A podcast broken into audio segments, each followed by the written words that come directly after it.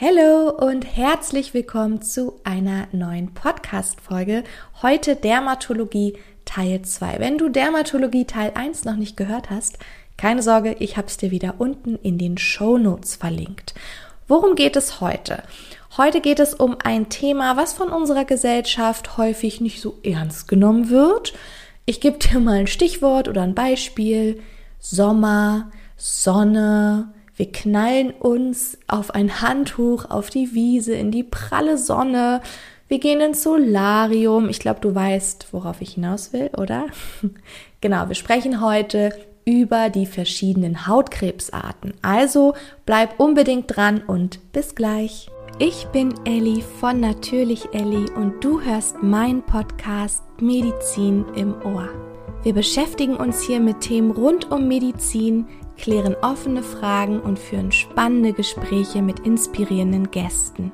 Wenn du also ein paar Minuten Zeit hast für ein bisschen Medizin im Ohr, dann lass uns loslegen. Bevor wir jetzt aber starten und ich hier loslege, wieder ganz viel Input zu geben, gibt es eine Frage an dich. Welche Hautkrebsarten kennst du denn eigentlich? Ich lasse dir ganz kurz Zeit okay, vielleicht hast du jetzt so eine Hautkrebsart oder zwei oder sogar drei Typen nennen können. Und wenn nicht, ist das auch gar kein Problem, denn wir gehen sie jetzt gemeinsam durch. Also, wir sprechen heute über das Basaliom, das Spinaliom und das Melanom. Starten wir mit dem Basaliom, beziehungsweise ist Basaliom so ein bisschen veraltet, also Basalzellkarzinom. Aber was ist das jetzt? Also das Basalzellkarzinom ist ein sehr häufig auftretendes Malignom. Ein Malignom ist eine bösartige Gewebsneubildung. Okay. Das Basalzellkarzinom wird jetzt hier aber nicht als maligne, sondern als semi-maligne eingestuft. Was bedeutet das denn jetzt semi was? Was kann ich mir darunter jetzt vorstellen? Also als semi-maligne wird eine Geschwulst bezeichnet, die eben in ein gesundes Gewebe eindringt. Wenn es entfernt wird, also diese Neubildung dieses Geschwulst, kann es auch dazu kommen, dass diese Geschwulst wieder auftritt. Aber, und hier ist der Knackpunkt, sie bildet sehr, sehr selten Metastasen aus. Also zusammengefasst, wir haben hier einen Tumor, der zwar invasiv und auch destruktiv wachsen kann, aber er bildet sehr, sehr selten Metastasen aus und deswegen sagt man semi-maligne, also du könntest es dir auch so übersetzen wie halbbösartig. Okay, aber machen wir weiter. Das Basalzellkarzinom tritt an ganz bestimmten Stellen sehr gehäuft auf und zwar an Sonnenlicht exponierten Stellen, also wo die Sonne wirklich hier drauf knallt. Denk hier also auch unbedingt an Menschengruppen, die eben eine starke UV-Exposition haben. Also äh, zum Beispiel eine bestimmte Berufsgruppe, die immer draußen ist, die immer ähm, der Sonne ausgesetzt ist, die haben natürlich dann wieder ein viel höheres Risiko als Menschen, die in einem Büro vielleicht arbeiten. Außer natürlich, die gehen jetzt regelmäßig jeden Tag ins Solarium. Als Risikofaktor können hier aber auch Noxen gelten, also zum Beispiel Arsen oder aber auch bestimmte genetische Erkrankungen, die einfach ein höheres Risiko mit sich bringen. Du bist ganz bestimmt mit den Hautschichten ähm, bekannt. ähm, keine Sorge, wenn nicht, dann guckst du einfach nochmal an. Aber das Basalzellkarzinom entwickelt sich hier im Stratum basale. Es wächst sehr, sehr langsam, aber mit der Zeit infiltriert er eben auch in die Nachbarstrukturen und wächst hier quasi ein. Wichtig ist, dass du dir merkst, dass ein Basalzellkarzinom eigentlich nur an Hautarealen entstehen kann, wo es auch Haarfollikel gibt.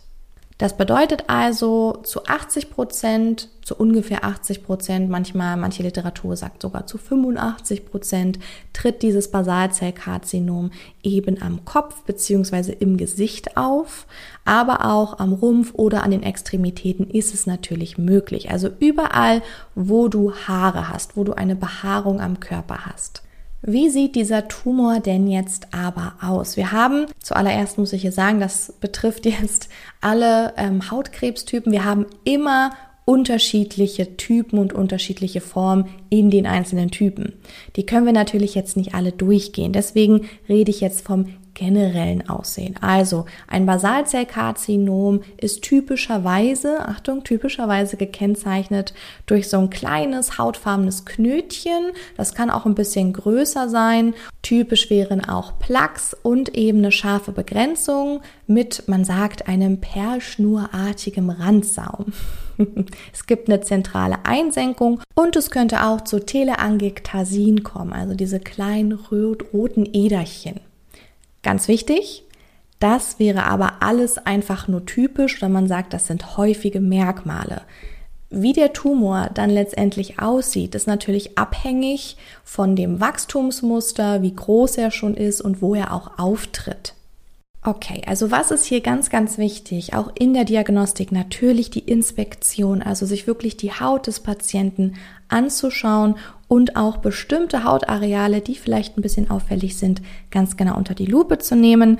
Wenn euch also zum Beispiel in der Therapie was auffällt und ähm, der Patient, die Patientin ist wegen was ganz anderem bei euch, ist aber gerade auf der Liege, man kann die Haut eben gut angucken. Auch in der Anamnese inspizierst du ja die Haut und wenn dir da was auffällt, wo du sagst, ah, bin ich nicht ganz koscher mit, dann unbedingt zum Experten, zum Dermatologen schicken.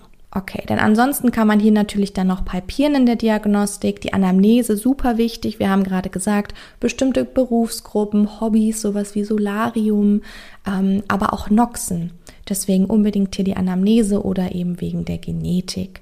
Dann gibt es natürlich noch ganz bestimmte apparative Diagnostik, die dann bei einem Experten, beim Dermatologen durchgeführt wird und hier würde man dann eben auch eine Probe entnehmen. Okay, wie sieht die Therapie aus? An allererster Stelle immer dann die operative Entfernung, gegebenenfalls je nachdem, wie weit fortgeschritten und so weiter und so fort. Ähm, Bestrahlung, man kann auch Kryotherapie anwenden, dann gibt es natürlich noch bestimmte Medikamente und ganz, ganz wichtig als Prävention ist natürlich Sonne meiden, Sonnenschutz und auch dem Patienten immer sagen, gehen Sie regelmäßig zur Vorsorgeuntersuchung. Und machen wir direkt weiter mit dem Spinaliom. Vielleicht kennst du das Spinaliom auch unter dem Begriff Stachelzellkrebs oder eben ganz ausführlich Plattenepithelzellkarzinom. Und das Spinaliom entwickelt sich auf der Entartung der Keratinozyten. Keratinozyten, du erinnerst dich bestimmt, genau, die sitzen in unserer Epidermis und sind eben dafür verantwortlich, die Hornsubstanz, also Keratin, zu produzieren. Risikofaktor Nummer eins ist hier wieder die Sonneneinstrahlung, aber auch andere Strahlung, wie zum Beispiel ionisierende Strahlung, ähm, chemische Noxen wieder, wenn wir wieder an Arsen denken oder auch Teer, aber auch Hautinfektion, die dann zum Beispiel zu einer chronischen Entzündung führen und auch Infektionen mit HPV-Viren. Hier sollte man ganz besonders drauf achten. Ich habe es ja gerade schon angesprochen, dass es immer unterschiedliche Typen gibt, auch im Aussehen, und die haben wir hier natürlich beim Stachelzellkrebs auch. Aber wir reden wieder von häufigem Aussehen oder typischen Aussehen. Also häufig haben wir hier eine chronisch entzündliche veränderte Haut und meistens sind das so gelblich oder auch bräunliche Hyperkeratosen. Was sind jetzt nochmal Hyperkeratosen? Vielleicht erinnerst du dich aus Derma Teil 1 daran, dass wir auch hier bei Psoriasis vulgaris das Problem haben, dass es zu einem sehr schnellen Wachstum der Zellen kommt und dieser Zyklus von Zellen, der eigentlich immer so einen Monat dauert, eben beschleunigt ist auf zwei bis drei Tage. Und ähnlich ist es hier eben auch. Wir haben hier an dieser Hautstelle also ein beschleunigtes Wachstum und es bilden sich dann eben diese, ja, wir haben gerade gesagt, gelblich-bräunliche Plaques. Die betroffenen Hautareale sind schmerzlos, aber es fällt eben auf, dass wir hier eine erhöhte Blutungsneigung haben. Bedeutet, wenn hier manipuliert wird oder, also nehmen wir zum Beispiel an, man wäscht sich das Gesicht oder man reibt sich da mal, kratzt sich, dass die Hautstellen eben schnell oder schneller als andere Hautstellen dazu neigen zu bluten. Wenn der Tumor jetzt über eine längere Zeit besteht, kann es auch zu Schuppen oder zu dicken Krusten kommen. Es kann bei einem Spinalium sein, dass es hier auch wieder destruktiv wächst. Also es könnte zum Beispiel in Knochen einwachsen, in Muskeln, in Sehnen und so weiter. Es metastasiert selten. Also wir haben ja schon gesagt, das Basaliom quasi fast in Anführungsstrichen nie, das Spinalium selten. Wenn es jetzt aber zu einer Metastasierung kommt, dann geschieht diese meistens lymphogen. Die Diagnostik und die Therapie ist hier wieder gleich auch zum Basalzellkarzinom. Also ganz wichtig, Anamnese, Inspektion, dann eben den Patienten weiterschicken beim Dermatologen, dann auch apparative Diagnostik und die Probeentnahme und in der Therapie natürlich die chirurgische Entfernung und gegebenenfalls sogar die Entfernung von Lymphknoten, wenn es hier zu einer Metastasierung gekommen ist und gegebenenfalls Bestrahlung, Medikamente und so weiter. Okay, dann kommen wir jetzt zu dem Hautkrebstyp, den man am meisten fürchtet. Und zwar ist das das maligne Melanom. Umgangssprachlich kennst du es vielleicht unter dem Begriff schwarzer Hautkrebs. Warum ist dieser Typ besonders gefährdet? Weil er sehr aggressiv ist und sehr schnell metastasiert. Und das ist jetzt hier auch eine Besonderheit, denn wir haben gesagt, dass bei den anderen Hautkrebstypen die Metastasierung beim Basalzellkarzinom fast gar nicht und beim Spinaliom sehr selten passiert. Und beim Melanom ist es wirklich so, dass er relativ früh metastasiert und er tritt im Alter zwischen 45 und 60 Jahren am häufigsten auf. Er entwickelt sich aus den Melanozyten heraus und auch hier haben wir wieder Risikofaktor Nummer eins die UV-Exposition. Das zieht sich jetzt also durch alle Hautkrebstypen. Immer die UV-Exposition ist Risikofaktor Nummer eins. Man hat hier herausgefunden, dass helle Hauttypen, die eben auch zu einem Sonnenbrand, also zu schnell Sonnenbrand neigen, ein erhöhtes Melanomrisiko haben gegenüber von eher dunkleren Hauttypen. Und ganz wichtig, das maligne Melanom kann überall am Körper entstehen. Also nicht nur jetzt denken, okay, Risikofaktor Nummer eins ist Sonnenexposition, dann ist es vermutlich auch dort, wo die Sonne am meisten hinkommt oder hinstrahlt. Nee, es kann wirklich überall am Körper entstehen. Und damit meine ich auch wirklich überall, zum Beispiel auch im Genitalbereich, auf der behaarten Kopfhaut, auch unter den Füßen, also auf den Fußsohlen oder auch zwischen den Fingern, ähm, zwischen den Zehen oder auch leider auf Schleimhäuten. Welche Risikofaktoren haben wir noch? Also man sagt, dass ein Muttermal, ein Leberfleck, also ein Nevi, ein angeborener Nevi, ein erhöhtes Risiko hat, sich eben in ein melanignes Melanom zu verwandeln, beziehungsweise dass auf dem Boden dieses Nevi eben ein malignes Melanom entsteht. Und ich weiß nicht, ob du vielleicht schon mal beim Dermatologen warst, bei der Krebsvorsorge. Hier ist es wirklich so, dass du dich komplett entkleiden musst und die ganze Haut angeguckt wird. Hier wird ja auch nicht nur die Haut angeguckt, die, ähm, wenn du draußen bist, frei ist, wie deine wie deine Arme bei einem T-Shirt zum Beispiel oder deine Beine bei einer Shorts, sondern wirklich der komplette Körper und hier wird wirklich jeder Leberfleck angeguckt. Wir haben auch hier wieder verschiedene Melanomarten und auch ganz bestimmte Sonderformen und ich möchte hier noch mal ganz kurz auf zwei Sonderformen eingehen. Das eine, ich habe es gerade schon angesprochen, vielleicht hast du so gedacht so, Hä, was? Was hat sie gerade gesagt? Und zwar als ich gesagt habe, dass auch die Schleimhäute betroffen sein können. Ganz genau, denn es gibt auch das Schleimhautmelanom. Es kann wirklich überall auftreten, wo wir Schleimhäute haben, zum Beispiel im Nasopharynx, im Larynx, aber auch genital, anal und so weiter. Und es macht sich meistens durch einen unregelmäßig begrenzten bräunlichen Biss, also man sagt zwar schwarzer Hautkrebs, aber die Flecken sind manchmal auch eher braun als schwarz, können aber auch braun sein, also ein bräunlicher bis schwarzer Fleck. Und als zweite Sonderform haben wir das Aderhautmelanom.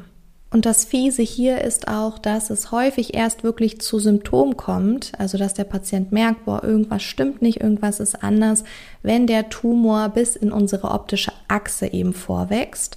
Und es kann dann auch dazu kommen, dass wir hier eine Netzhautablösung haben. Das Schwierige oder auch Gefährliche an diesem Aderhautmelanom ist aber, dass es eben schnell Fernmetastasen entwickelt, also durch eine hämatogene Streuung, häufig in die Leber. Okay, mehr zu den Sonderformen wollte ich aber gar nicht erzählen. Ich wollte sie nur erwähnen für dich oder kurz anreißen, damit du eben verstehst, dass das maligne Melanom auch auf Schleimhäuten auftreten kann und sogar auf unserer Aderhaut in unserem Auge. Es gibt ja bestimmte Kriterien für die Malignität von bestimmten Flecken, Hautarealen oder dann eben diesen Nevi, also unseren Leberflecken und Muttermalen. Du kennst bestimmt eine ganz bestimmte Regel, ähm, die du auch gut anwenden kannst in deiner Anamnese, in deiner Inspektion. Und zwar ist das die ABCDE-Regel. Wofür stehen jetzt diese Buchstaben A für Asymmetrie, B für Begrenzung, also wenn der Fleck zum Beispiel unregelmäßig oder unscharf begrenzt ist. Dann C für die Farbveränderung, also Kolorierung. Ne? Dann D für den Durchmesser, also ab über 5 mm sprechen wir von einer Größenzunahme. Und E kann sogar für zwei Dinge stehen. Einmal die Erhabenheit, aber auch die Evolution, also die Veränderung in den letzten Monaten und hier besonders in den letzten drei Monaten. Wie hat sich hier das Hautareal verändert? Natürlich gibt es noch ganz, ganz viele andere Kriterien, zum Beispiel, wir haben vorhin schon genannt, die Blutungsneigung, also etwas, was sehr schnell anfängt zu bluten oder aber auch ein Juckreiz. Also wenn plötzlich ein Leberfleck, den du vielleicht schon seit Jahren hast, anfängt zu bluten und zu jucken, dann sollte man den unbedingt kontrollieren lassen. Okay, wie sieht hier die Therapie aus? Natürlich das A und O wieder die operative Entfernung und hier auch mit einem Sicherheitsabstand von ein bis zwei Zentimetern. Also das bedeutet, dass man hier wirklich grobflächig ähm, ausschneidet. Ne? Also es ist jetzt nicht so, dass man sagt, oh, wir probieren so wenig wie möglich wegzunehmen, sondern eher ein bisschen mehr als zu wenig. Denn wir haben gerade gesagt, es entartet schnell, es metastasiert schnell. Dann gegebenenfalls eine Bestrahlung. Hier kommt es natürlich darauf an, in welchem Stadium sich das Melanom ähm, befindet. Und Chemotherapie auch je nach Stadium. Okay, dann hast du es auch für heute geschafft. Es gab einfach einen kurzen Überblick in Derma 2 jetzt über die verschiedenen Hautkrebsarten, dass du einfach nochmal die wichtigen Points wiederholt hast. Ganz wichtig, du kannst in diesen Themen natürlich super ins Detail gehen und noch viel, viel tiefer einsteigen. Aber wir sind hier, weil Lernen Spaß machen soll, wiederholen soll Spaß machen und ich möchte wirklich nicht, dass du abschaltest. Deswegen versuche ich immer die Inhalte auf den Punkt gebracht irgendwie ähm, zu verarbeiten und dir wiederzugeben. Okay, ich hoffe, das ist mir auch mit dieser Folge gelungen. Ich würde mich riesig, riesig freuen. Für dich sind es nur ein paar Klicks. Für mich bedeutet das ganz, ganz viel, wenn du den Podcast positiv bewertest, hier auf Spotify oder auch hier auf Apple Podcast. Ansonsten denk dran, nächste Woche Freitag, also in acht Tagen, ist das Derma-Coaching mit mir. Wenn du dabei sein willst, dann melde dich gerne noch über den Link in den Show Notes an. Und auf dem Instagram-Account findest du jetzt auch wieder ganz, ganz viele Lerntipps. Ich versuche da auch immer in jeder Woche immer Lerntipps in der Story mit dir zu teilen. Also, wenn du noch nicht bei Instagram bist, dann hüpf doch mal rüber. Ich verlinke dir auch den Account in den Show Notes und ansonsten wünsche ich dir einen wunder wunderschönen Tag, Abend, Morgen, wann auch immer du diese Folge hörst. Und wir hören uns nächste Woche direkt wieder. Bis dann.